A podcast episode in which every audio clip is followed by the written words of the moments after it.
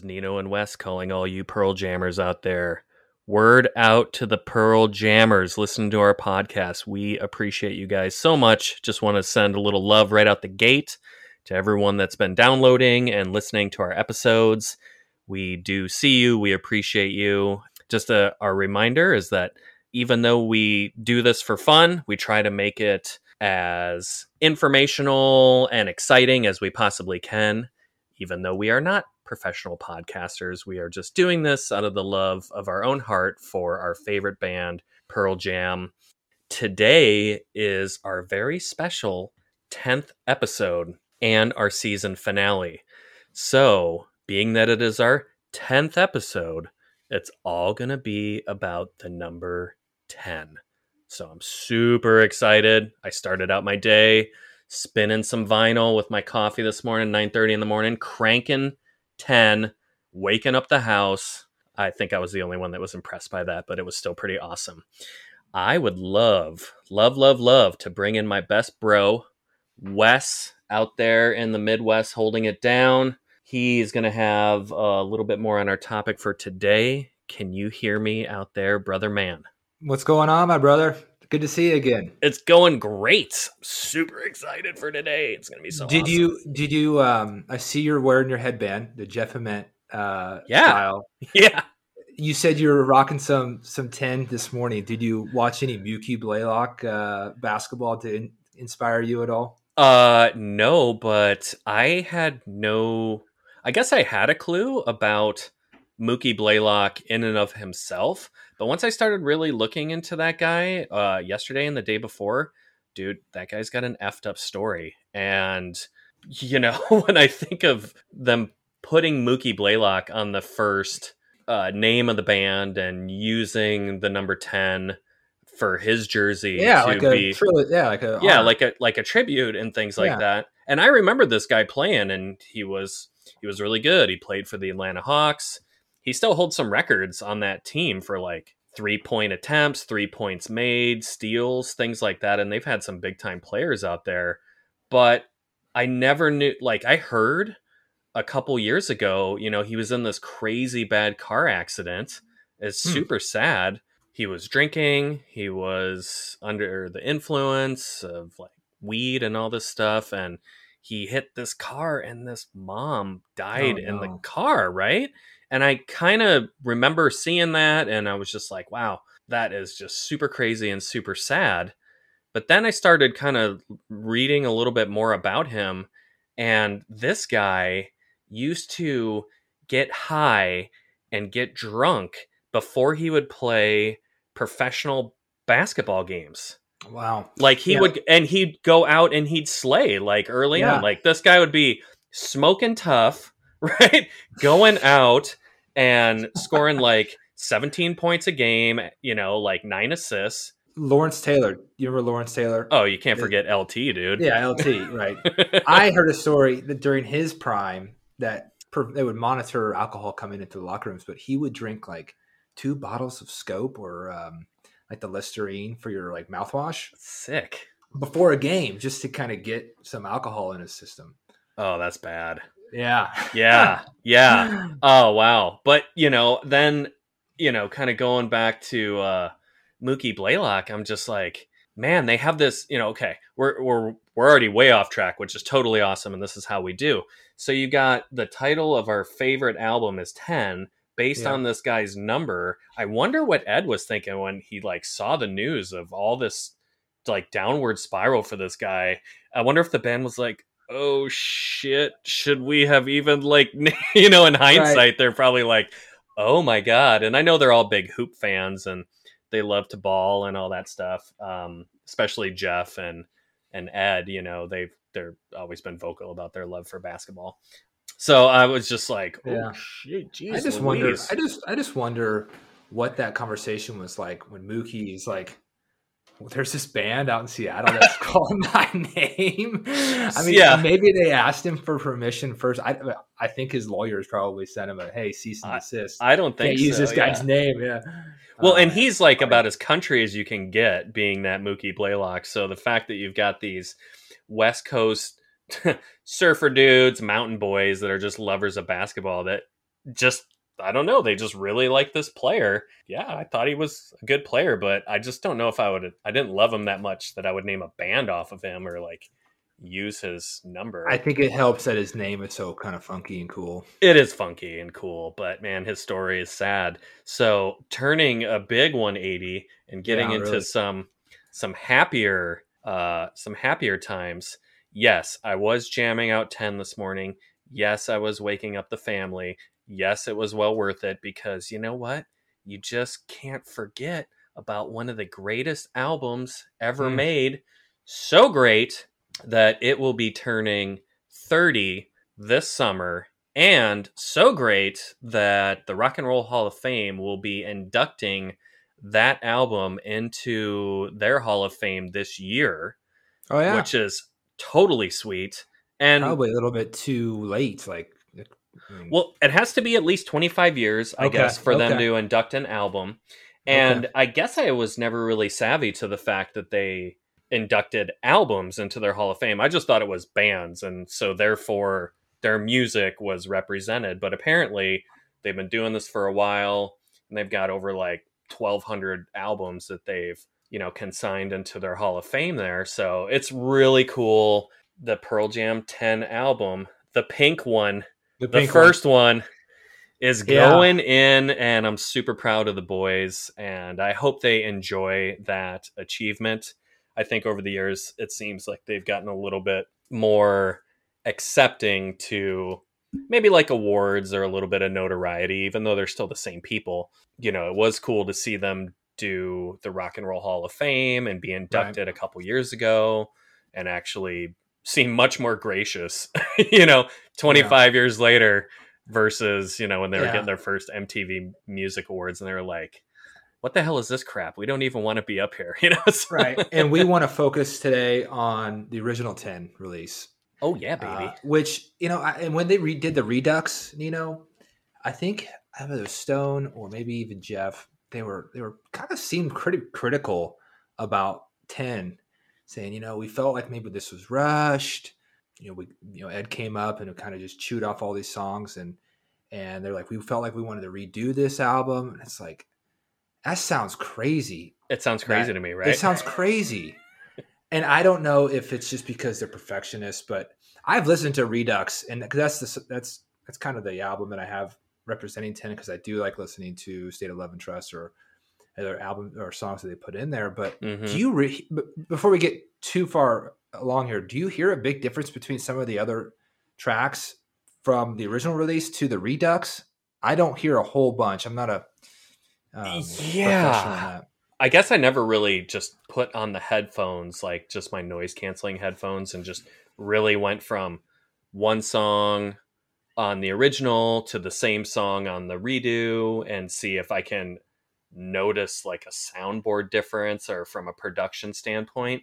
I would say potentially to the average listener, I would guess that you're not going to hear that much variation, but to the folks that live in the music industry or are in the sound room and the you know the people that are actually creating the music yeah they're probably going to hear a difference but i 100% agree with you it sounds crazy this is their highest Mhm. selling album of all time. 13 times platinum baby. You know what i'm saying? And so not only is it 10 it's 13 times platinum right? And it's pink and it's Mhm. one of the coolest things ever. And so Yeah. who says who says pink's not cool? Certainly ain't the boys in pj Well, this is where it all started for us too, man. Like i know. I, I, I, we keep going back to it. This was the uh, you can list off songs after songs that are just completely just like music shattering. Right. This is Yeah. these are these are life altering songs. So Mhm. uh, I've been excited, man, and I've, I've there's some cool stuff we want to share about this. We also kind of want to take our dip our toe a bit in talking about some of our since this is the last episode of of season one of our of our podcast Mhm. um, talking about maybe some highlights that we've gone over uh, in, the, in the first nine episodes. So, yes absolutely. congratulations, man! Episode Yeah. ten. I'm- yeah wow So much fun. So much fun. it's kind of weird. It's it's definitely bittersweet. It took the world to completely shut down for us That's to be able to do something that gives us joy. and so it's a it's a weird type of gratification if someone gave me the choice of having normal life consistently going versus doing this podcast yeah i'm going to say keep life going as normal as it was before but if we got to look for the shiny nugget in the big turd of covid it would Mhm. be circumstances like this that are allowing people to maybe do things they wouldn't normally do or try things they wouldn't normally try, i.e., podcasting or doing different things on social media, different ways to connect. And so, yeah, super getting thankful. healthy. Yeah, getting healthy. Well, I think I put on the COVID nineteen, dude. It's like I, I You was do? like, I was like, all right, this will be the perfect year, man. I'm totally gonna work out. That's gonna be great. And then I too just, many IPAs. Too many IPAs. I was just like, yeah, no, not gonna happen. but I'm still jamming out to my tunes, so at least That's cool. that's that's good. So, what do you got for the specs? Do you have some specs on this one? Well, I would say before we'll go into kind of our highlights from this past Okay. season, it's interesting because I found myself this morning listening to 10 and I was looking for another 10. So I was actually comparing this to the 10th studio album that just turned one years old yesterday, Gigaton. I can't believe it's already been a year, man, I know. Uh, since that I came know. out I know. and that was another bright light in this past year. I was like, "Oh my god, thank you for sending us some new Pearl Jam." Even though it was the sound was again complete another Pearl Jam album that you're just like, "What are these guys doing? This sounds completely different." I'm loving it. I I do I love this? You know, all these questions that I that I have. But spinning uh first album side one, you get the first kind of three, four, five songs off of Gigaton, and it is it holds up, man. I mean, it rocks. You know that Yeah, whole first side of that album is fantastic. So, but I can't get over the first five, six songs of ten.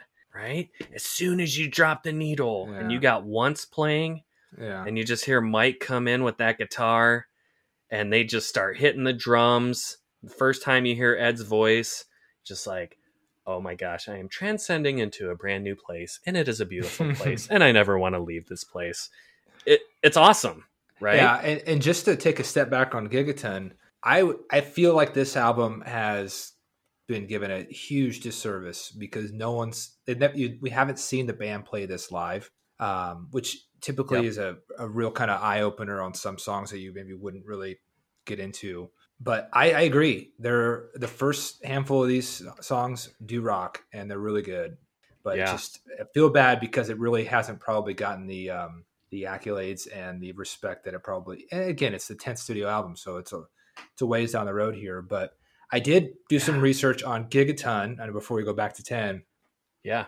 so gigaton, I didn't know what this meant, um, but it's an actual unit of measure of carbon Okay. emission. So I don't have the exact data as far as how big a gigaton is, but it's millions and millions of tonnage of carbon. It's a gigaton, is- bro. It's a gigaton, which is really sad.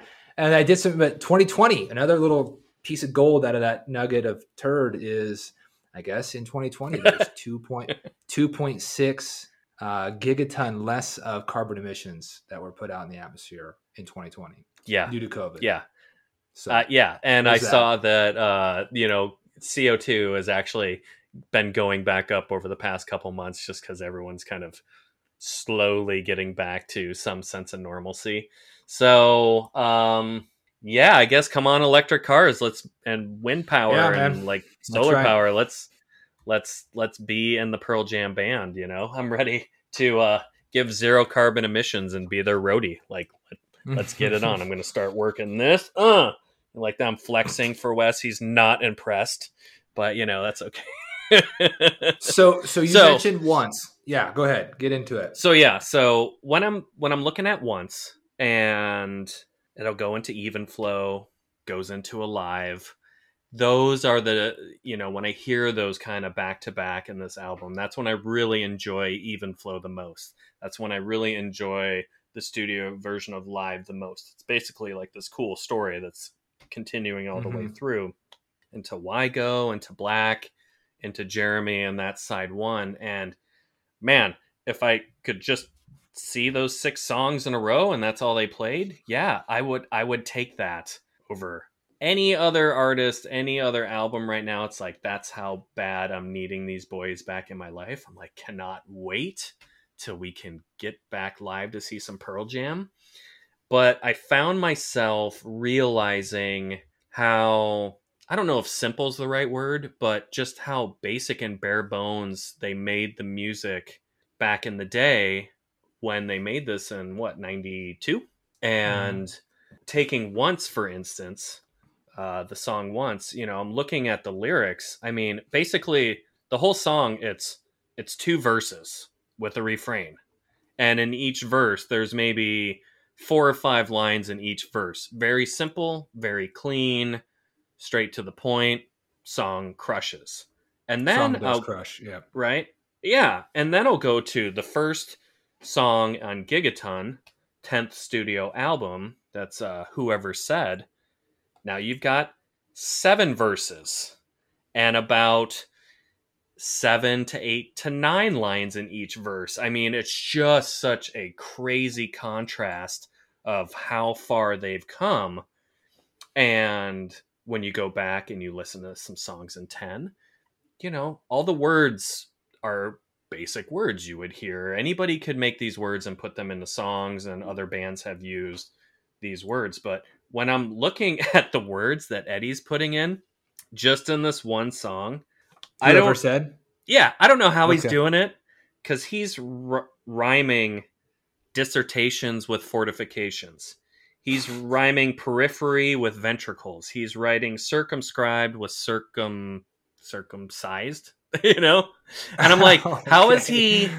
And so, and then he, you know, all these other songs or all these other words in the song reconnaissance, biovac, Kerouac. Yeah. Right? Devotion, predictions, assumptions, equations, interpretations. Because he's talking, I mean, we're, we're talking two different things. Okay. So he's talking okay I mean, a you know ed and he's he's probably gotten older and i think ed tries to be very calculated with his words Wow, I've seen yeah. him in, in, interviews. He's he's very methodical in the way he talks. I think he also is pretty proud of this vocabulary. But yeah, you listen to you, you're talking about ten. It's it's talking about hate and murder or weird, you know, hard stuff. I'm not yeah. talking about climate change or things like that. So you're, sure. you're going to get a less scientific, more aggression probably yeah yeah and and and i don't know exactly the point i'm trying to make other than the fact that uh, again i'm proud of ed and i'm proud of the band because they have evolved so much and just with the vocabulary alone and the words that he is being able to not only just use but use in the context of a song putting it to music and then creating something the this is vocabulary that no other singer ever has ever used and let alone in one song versus someone's whole career. I mean, I just don't hear these type of words and vocabulary in any other bands. So it's to me it's just extraordinarily impressive and it makes me want to read the lyrics more because right. when I busted out the lyrics page to Gigaton and I was looking at this, I was just like, holy crap, Ed. I mean, like, how long did it take you to do this? I, you know, I wonder, like, did he do it quickly? Is he is it something that takes him some time? And how are you being able to tell this story and use these types of descriptive vocab that you would just never hear anywhere else? It was just do you hear it's it was just awesome, you know. Do you hear the same amount of let's just call it maturity maybe in in the way he's articulated his lyrics to the same maturity in riffs or in in Stone's his play or Mike's play versus 10 where I've heard people say, you know, the early Pearl Jam is much simpler to play. It's much more much less complex than it, the later their later albums are. Right. Uh, but I hear I listen to Why Go and that could be one of the sickest guitar solos around. So yeah, uh, I don't know if that holds water. But what do you is do you hear a difference in kind of? I'm sure you can. I'm sure if I did the same thing, like I listened to them simultaneously, you would be okay. This one's way more less complex as far as musically versus uh, Gigaton. Certainly, uh, yeah, absolutely. I when I'm listening to even Dance of the Clairvoyants, right? Not only did I love the way that they mixed up who was playing what, yeah, as far as inter- instruments, you know, I love that Stone he's taking that bass line for a nice little walk. He's putting mm-hmm. some he's putting some funk in his trunk. And I love that Jeff is playing the guitar. And so it's just it's just really cool and refreshing that they're doing things like that. But certainly in Gigaton, the music seems how should you say?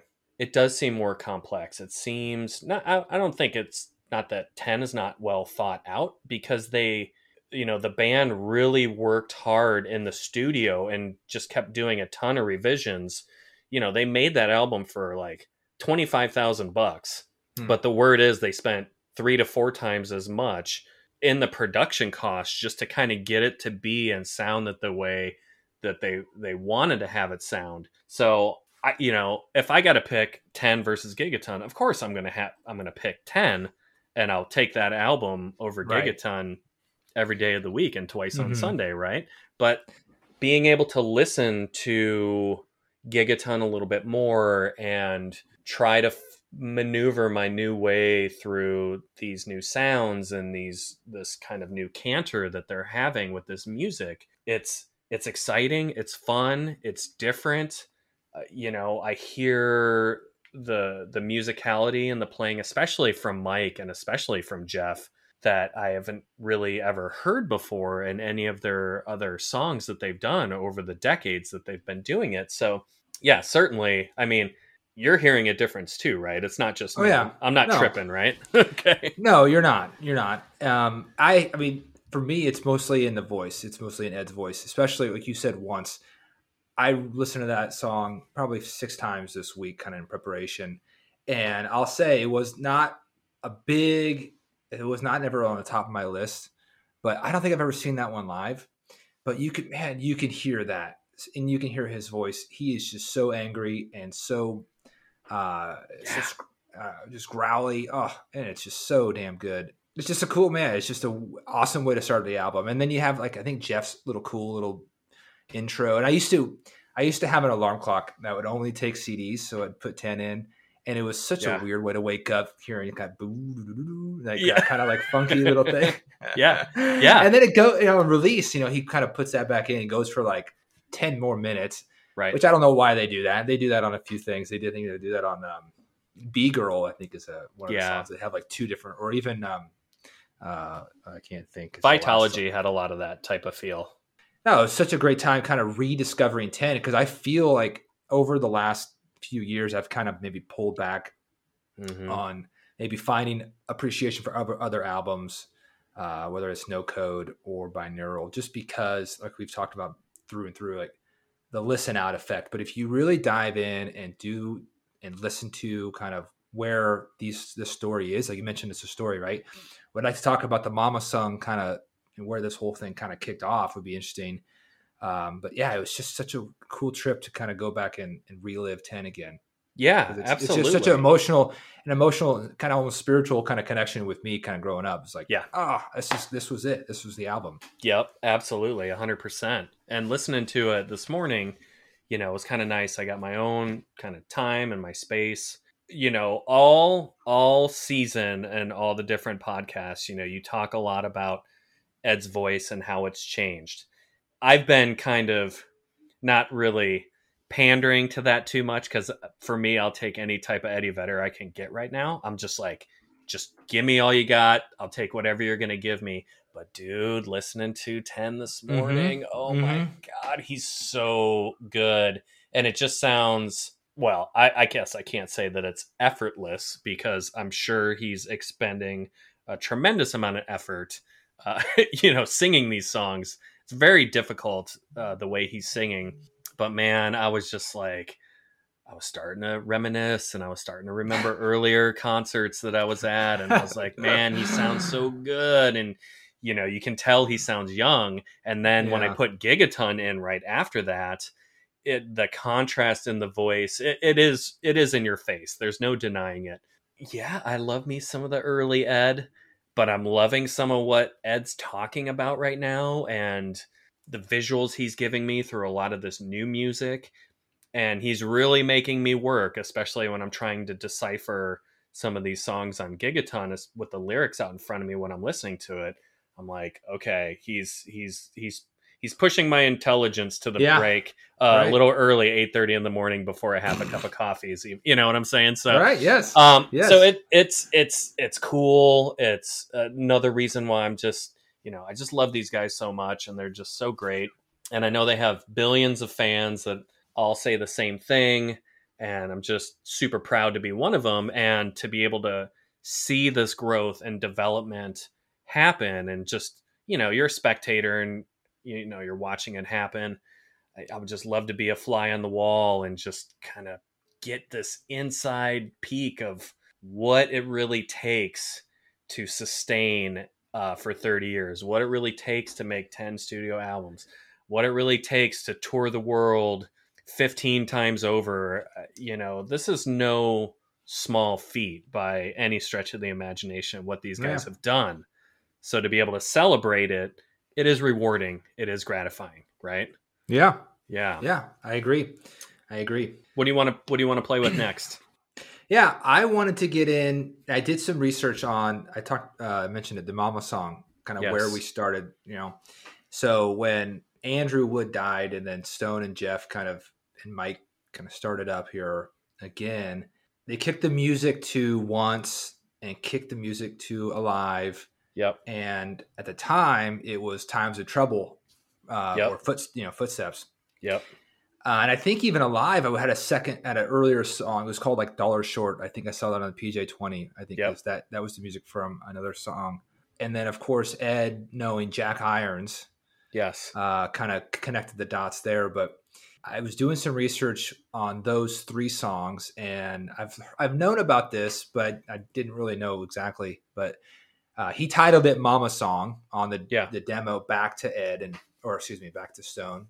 I guess it's just like trilogy, right? So in yep. Zurich in '92, he they did a concert and he was he was talking about how, where the origin of those songs came from. And again, I didn't have any thought of this, not really hearing Footsteps until um, Lost Dogs came out, right? right? So I'd only known once and Alive.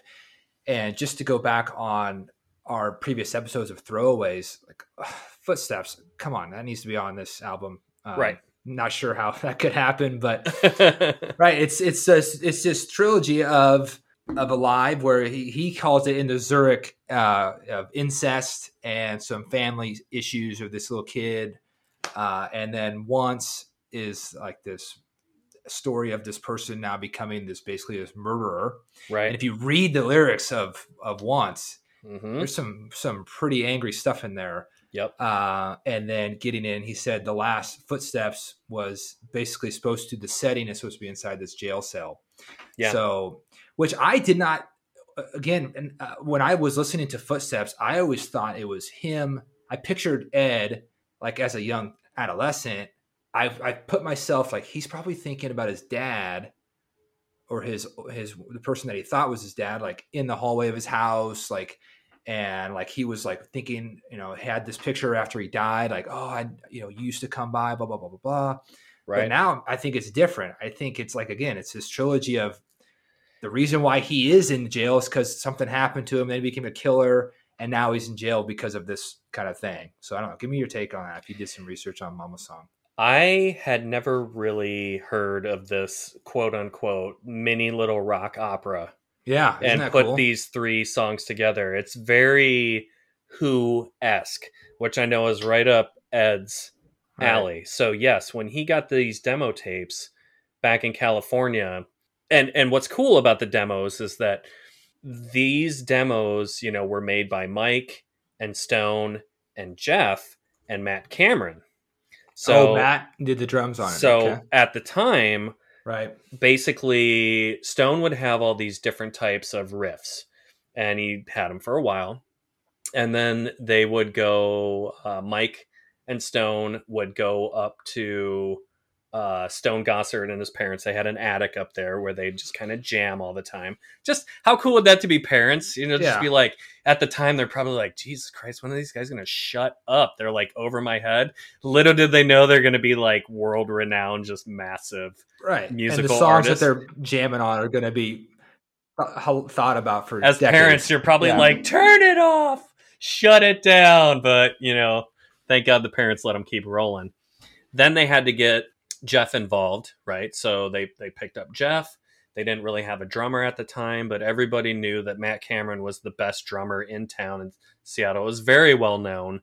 And they had seen each other around at different parties, and they would go to, you know, uh, some of the shows where Matt Cameron from one of his older bands, and like we were talking last episode, small community, right? Mhm. So it, it was cool to know that you know Matt Cameron uh, talk about um, symmetry or coming back around full circle. That he's obviously now been in the band forever. He basically kind of paved the way in these demos, and then when Ed gets the music, he's got this music in his head, right? He goes out and he goes surfing, and he's out there all morning, and he's trying to put these lyrics together, and he just, dude, he's so soulful and spiritual to me where he's getting this inspiration. I can imagine him out there on a surfboard, getting these visuals, trying to put this together. Runs to his girlfriend's house at the time because her house was closer than his. He's like, I got to get this on paper. I got to get this on paper. And those songs that you're speaking of, yeah, they had completely different names at the time. And everything evolved from then. Lyrics evolved, the music evolved, the names of the songs evolved to bring us this raw feel that the boys are putting down as far as the rhythm of the music that Ed's bringing in with the lyrics. Mhm. And obviously, at the time, we're not going to know anything about this mysterious kind of trilogy that they're Right. doing. Because for me, I had my own visions of each song. I had my own vision for Alive, I had my own vision for Once, and I had my own vision for Footsteps. And it's crazy that you brought that up because I have not listened to Footsteps since I was kind of researching and about this mini little rock opera. And I don't know if now the song is ruined for me because to me, Footsteps for so long was it seemed kind of almost like this love song of sorts. Yes. And really this beautiful love song and all this stuff.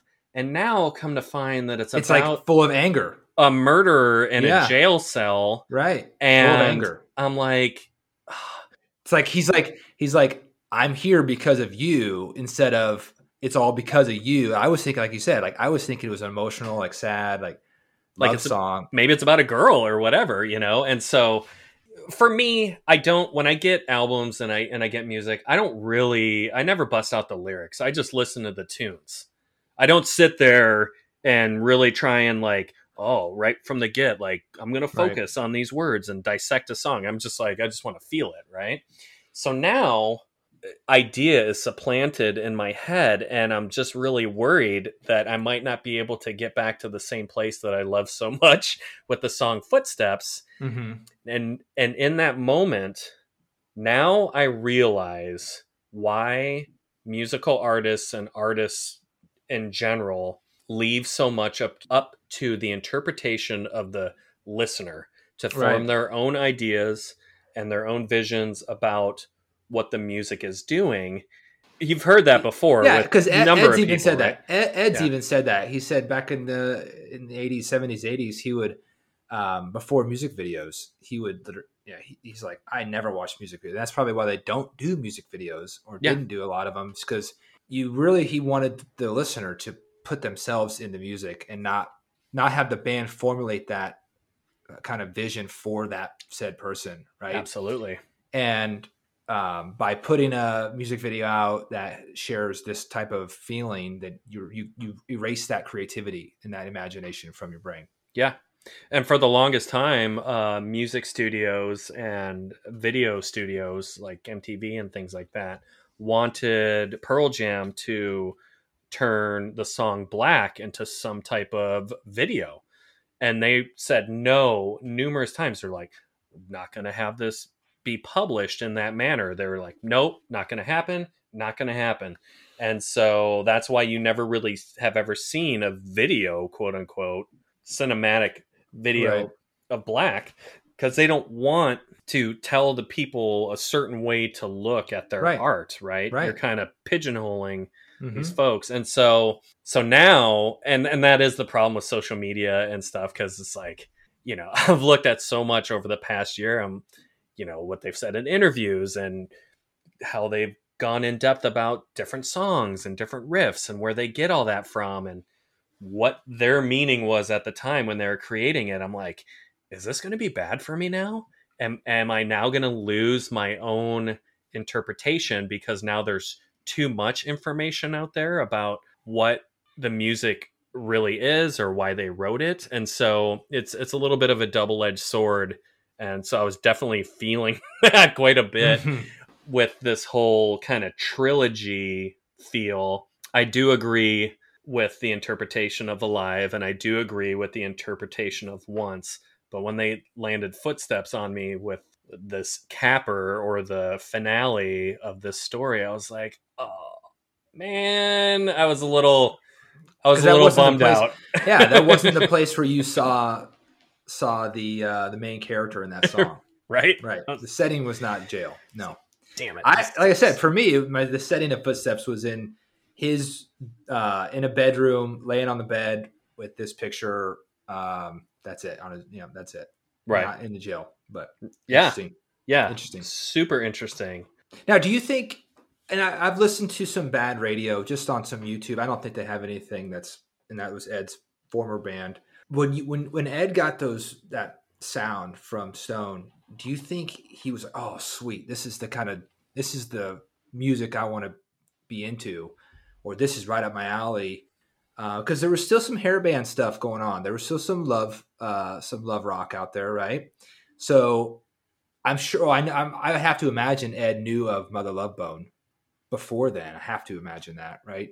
I would Uh, assume which so. is more probably that love rock sound. Yeah. Yes. You shaking your head at me? Yeah. I am. I am. I'm. Okay. I'm giving you the verbal so agreement. do you yes. think? Um, do you think the music was kind of in the in the vocals of Ed kind of perfectly? I mean, it's like it was it was a perfect storm to just meld these two sounds. Or I mean, could you hear the the music of Stone and and that demo in a different voice in an Andrew Wood? Would it work as well, or is Wow. it kind of like That's a great question. Well, obviously, I pichant for uh, my vocals is going to be towards Ed, and I don't want to do Andy a disservice. I'm just not as familiar with that entire catalog, and I really feel like I, I should be more involved for- okay, with it, right? s- scrap Andy Wood. Put Chris Cornell's voice. Dude, I could put and it would be i think i think it wouldn't work. Honestly i don't think it would work as well. I really don't. I really think it was destined for that voice I could put Chris Cornell fronting the Backstreet Boys, and it would in, instantaneously make that be my favorite band and make that music sound so much better. Like okay. for me, there's no wrong with Chris, but Ed has a whole kind of different attitude and a different vibe for me, even though a lot of what they're talking about in their music is is kind of coming from the same place in a lot of their songs not only because of where they're living and they're all friends and things like that but you know the topics that they're they're covering is it's just a ton of similarity to it but thank god for you brought up jack irons thank god for jack irons right and thank you for knowing Ed, and thank you for passing that tape along. Because initially, the band was trying to get Jack to come in and be their drummer, and he hmm. passed on that as well too. Hence, this whole drummer saga, where it Right. just kind of kept Right. going until it mellowed out over the past twenty years, right? But I, I never listened to bad radio too much. I might have heard something a long time ago, just you know, checking it out. But I never really took too much stock in that. and, and this is impossible to answer Nino, but it's a fun exercise do you like so mother love bone sound is completely different in my opinion than 10 It's, Mhm. it's a, Yeah. Obviously, they're two different bands, but when Stone and Jeff threw that out, because I'm sure they tossed it to other other vocalists in network or out of network, however. But do you think they had an idea of what they wanted to hear on the way back? How do you mean? Like, do you think they had a sound that they wanted to like? Okay, I want it to sound like close to Andy, or I want it to sound nothing like Andy. Wow. Because I think I, I watched Pearl Jam 20, and I think he were, was getting Stone even made a mention. He's like, we were getting a lot of like Andrew Wood, very sounding voices coming back for this. Right. And I don't know if if they were like if for the songs that they wrote, at least the the, the instrumental to it, I wonder if they were looking for something to be like dark in lyrics, like we like what Ed kicked back. Like I don't know, maybe they weren't, maybe they were, but it's interesting to love to hear what Stone's brain was at in that moment. Like, do you want really emotional lyrics? Is that what you're after here, or is it more the love rock kind of sound, more love rock music? Gosh, in grief, yeah, probably you can only to. Well, yeah, I mean, when you're grieving for your best friend dying from a heroin overdose, it's either I would think going to go one of a few different ways. Either they're going to look for someone that will give them that same feel to fill this hole in their life. And on the flip side of that, you're going to have I need to start fresh. I need something new. I need something that's not going to bring me back to that place. And I think they certainly got the latter when they scored Eddie Vedder, you know, right out the gate to bring him in. And then just when the magic took place and writing these songs in 10 to 12 days and being on right. stage less than two weeks later and doing their first show. I mean, holy crap, dude. That stuff just does not happen. That is the musical gods are coming down, shining their light, giving the people what they need. And they sent us the yeah. love and the, ch- the Ed Ved child. It was a glorious day. So, yeah. All right. So, uh, how about this? Let's let's turn this pivot real quick here. You know, do you have? We had a throwaway, we had a foul ball episode, and both of us still tossed out in that episode. Even flow. Mm-hmm. Are you still kicking? Are you still putting that one in the in the can for a bit? Oh, for ten? Well, yeah. And it has only been what three weeks, so. well, I think when I was listening to to it this morning, when I was listening to ten front to back this morning, in the context of the album, listening to it, front to back. Yeah, you can't yeah. shuffle it. You have yeah. to just go. Yeah, you know that's that's where it's hard because for me, I've listened to the album ad nauseum, and it's just I'm expecting this to come next, and I need this. You know, it, it makes me comfortable. It puts me in my happy place. I I know what's coming next. So you know, if I went from once it straight into alive, I'd be okay. I think I could do it. So, but with Jeremy, you know, Jeremy at the end of the first side, side A, if they were to just end that side with Black as being the last song and then picking up on Oceans on side two, I'd be okay with that too. So for me, it's still between Jeremy and Even Flow, and I think it's just a tincture of mass hearing those particular yeah. songs and yeah i'm okay spot, to let one slide. On the spot was there is there a song that you love the most out of those 11 is your favorite song? On the spot you has to just well you could never you could never leave you could never ever not listen to a song ever again. You would be the most emotionally distraught about it. Oh man. Well you think it, it's alive for me. It's alive. Yeah. Because i think it's the coolest sound it's the coolest solo it's one of the inside this trilogy. It's it was one of the first songs I've ever heard from them. But release is a close second. Yeah. Yeah. Boy, that's tough. You know, I'm looking for an obscure one that maybe a lot of people wouldn't pick because that's kind of the route I like to go. But the first time I heard Alive, and even when I still hear it come on the radio, when I hear the yeah first couple notes of the guitar, I, I turn it up, dude. Sure. I turn it up. Sure. I, I guess I really do need that song more than I thought I did, especially in a live show. I, I need yeah. I need to see that. I you know I need that. But man, as soon as I put on ten this morning and I cranked it up and I heard the first couple notes of once, it was like, yeah. oh damn, this is pretty freaking good too, dude. You know? Yeah, it is. It really is. and, I get, and I've had a new kind of feeling about once because I've I kind of re- dove into the lyrics. Man, it hits. That hits yeah. hard. But it, it's kind of cool. You brought up the you know the throwaway aspect of these podcasts we're doing i mean kind of in closing because we can go on and on about 10 and the different songs and the differences and what made it so special to us. I, I think people realize how special the album is and it means something different to each person that's listening to it. But throughout the podcast that we've been doing, I also learned a lot of different things and I and I have kind of just these feelings of these highlights that came through. So one was definitely how difficult it was to do the throwaway songs. Mm-hmm. Um, you know, once we put restrictions on what we could or could not throw away. So that was one thing that stood out to me. Obviously, there's many different ways to hear the same thing. Like when when you and I are doing this, like I said very in the very beginning, I don't know why I assume that we like Pearl Jam for the same reason.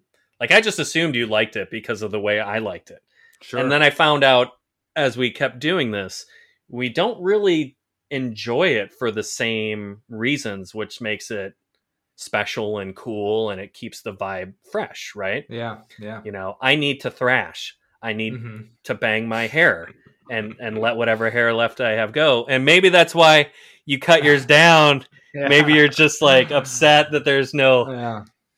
Head. You right. know, I'm going to get you a wig. You know, so you can yeah thrash your hair again. Right. And listen, I do like some thrashing, and but I, for me, it's definitely it's it's Ed, and mm-hmm. it's it's how it, honestly Ed is. uh and his voice just puts me in more of a chill kind of it, it, could be emotional could be yeah slightly on the depressing side but some of the slower stuff yeah some of the slow burns those are even though again my son uh he told me that alive was not a rock song so i'm i'm gonna put that in the slow burn in the in wow. the in the archives yeah stuff to bring up when he's you know 15 right. be like remember right. when you said this we got this right. on wax dude you mentioned you know eddie and how he portrays his music. So I know we did an episode on lyrics and oh. we really started to kind of break it down that if you just took the music out of it and kind of started to recite it almost like a poem, it takes on a whole new face and it takes on a whole new feel. So when I was going through Gigaton this morning, I haven't done it yet, but I'm just going to for fun because I'm a Pearl Jam nerd, just recite the words without music and just mm-hmm. see if it kind of brings a whole new aspect to it. So that's all. That was a really kind of a special yeah. highlight. Well, well um, just on top of that, like I had for me, it was your interpretation of "Given to Fly," and the lyric episode for me was one of my just favorites because, like, again, you you kind of feel this eh, new kind of appreciation for the song. Yeah, and you see it a different way. But um, when you had shared that that you almost like a spirit, like a soul that's kind of flying around. Yeah. so cool, man. That is Yeah, that was uh that's a crazy song for me for sure, yeah, you know. Yeah. And, and I love it. That was that was a big highlight as well. I also some other highlights is that I found kind of new music that I had known about but never really listened to as much. You had your kind of aha moment with uh, Neil mirror Young. Ball. Yeah, man. Doing the mirror ball. And I'm glad yeah. we figured out the difference between mirror ball and Merkin ball. So yeah. that was a good one. So that yeah. was that was a cool highlight. You found that. I found I found the Melvins, which I know that's not up your jam, but I was just like, wow, how did I not get this? Because I can get my kind of grunge fix out of some certain aspects of that. Mm-hmm. Not that mm-hmm. I'd sit there and listen to three hours straight of the Melvins, right. like I would listen to a three hour concert with Pearl Jam. So that was kind of cool. I found some some new styles of music, things I never, you know, even even recently doing this with this uh, Alive Once and Footsteps mini opera. I never really so I learned something new there. We talked quite a bit about grunge, mm-hmm. the word, the G word, why it's cool, why it's not cool. So I definitely you know, found some inner aspects that I hadn't thought about for a long time. You know, revisiting Nirvana was really pretty awesome. Figuring out that, you know, Alice in Chains was kind of my favorite quote unquote grunge band. That was just for me. Top grunge songs. That was really kind of cool. And I just have to thank all the people that listen to this as I'd learned how to actually get better uh, podcast equipment and microphones because dude our first ones are rough and thank you people for listening as as to this moment i still haven't done edits to some of the earlier episodes. Like there's no music intro. Obviously, it's very raw. We're just doing this for fun. And you know, when we first started listening, because we were doing these podcasts, right? And Wes is saying, "Hey, man, why don't you why don't you listen to these?" And I'm like, "I don't want to hear myself. I don't want to know not- what not I was- interested. I was Yeah. not ready to do it. And then I started listening to it and I thought it was cool. Uh, But then I was like, dude, we sound like crap. And how many times do I say um and like? Speak for and, yourself, uh, man. Shit. What? And so, okay, I sounded I sounded uh, not happy with myself, right? And so I was like, well, I guess if we're putting stuff out there for people to hear, I should probably try and tighten Yeah. some of this stuff up a little bit. So I learned a lot about uh, kind of what it takes to try to hold a conversation virtually. So that was kind of cool. So Yeah. yeah. it was a lot of fun things that came from the first season, man, and just good stuff. super stoked on it. What about Yeah. you? Any other Yeah. last Well, we- nuggets? For sure. Um, obviously, the chance to see you and talk with you every single week. Um, we had what? It's been about what nine, ten years since we had really talked since we started this. So uh, I feel like I got my buddy back. It's been Is quite your some sense- time. Is your sense of time just different than mine? It can't be nine years since we last hung out. Well, I, uh, No way. maybe well, when it was maybe it's five years. Maybe it's about five or six years. when was that show we went to in Yeah. Seattle? I mean, we'll have to look that up. 2013. 2013. What? Anyway, All right, I guess it is almost show. ten years. Shit. Well, what do I know? um, but you're right. It was fun to go back and relive some of the uh, my experiences on the live shows. I talked about the Wrigley experience, which was great. It's always awesome to talk about some of the B sides, which was one of my favorite topics Mm. to get into. Mhm. Love that you are a hard to imagine guy. That was a good one. And Oh, yeah. um, we talked about the covers and not even the mirror ball. Like I just to pivot for two more seconds about Ed and his voice, but getting into Merkin Ball again. I don't know, and I'll be on record to say this. Like we talked about how good Ed's voice is in on ten, but I don't know if there's a better sounding voice that he's ever uh, on a song than I Got Id. Mhm. His like voice one, is you? so smooth in that, and I've just been complete. If we hadn't done this, I wouldn't have been just geeking out on I Got Id every single minute. So it's been good, man. Yeah, I I love the story from that conversation from where that song title comes from. You're are you aware? no, of that I'm not. You have to share it now. So here's Hurry what's. Yeah, here's the minutes. oh we're we'll be all right. So All right. with uh, it's bonus bonus time.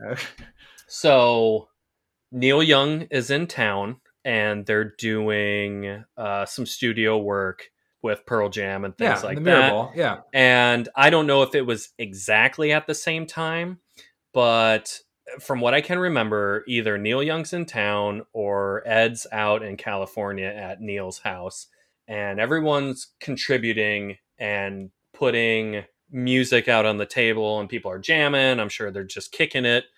I can just, again, the fly on the wall scenario would be amazing to be there.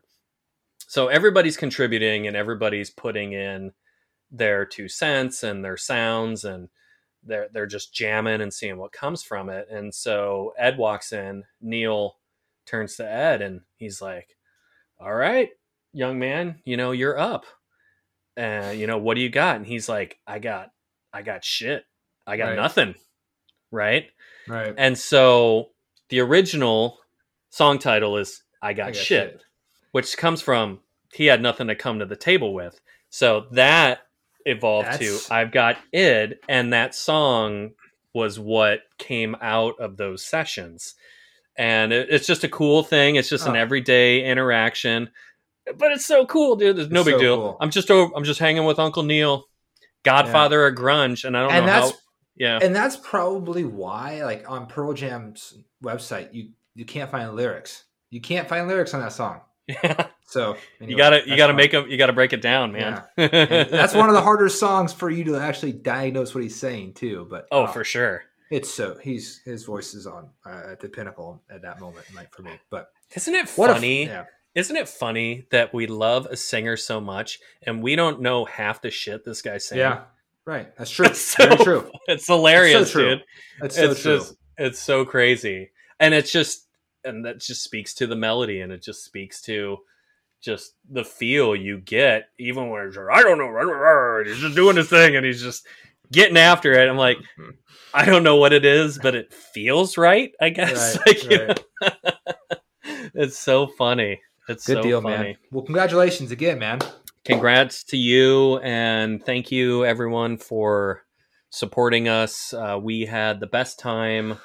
We will be formulating some new ideas uh, to get ready for season two to be even bigger and better than our first season. So we have our work cut out for us. But until then, as uh, the boys would say at the end of their show, keep on rocking in the free world, y'all. Much love.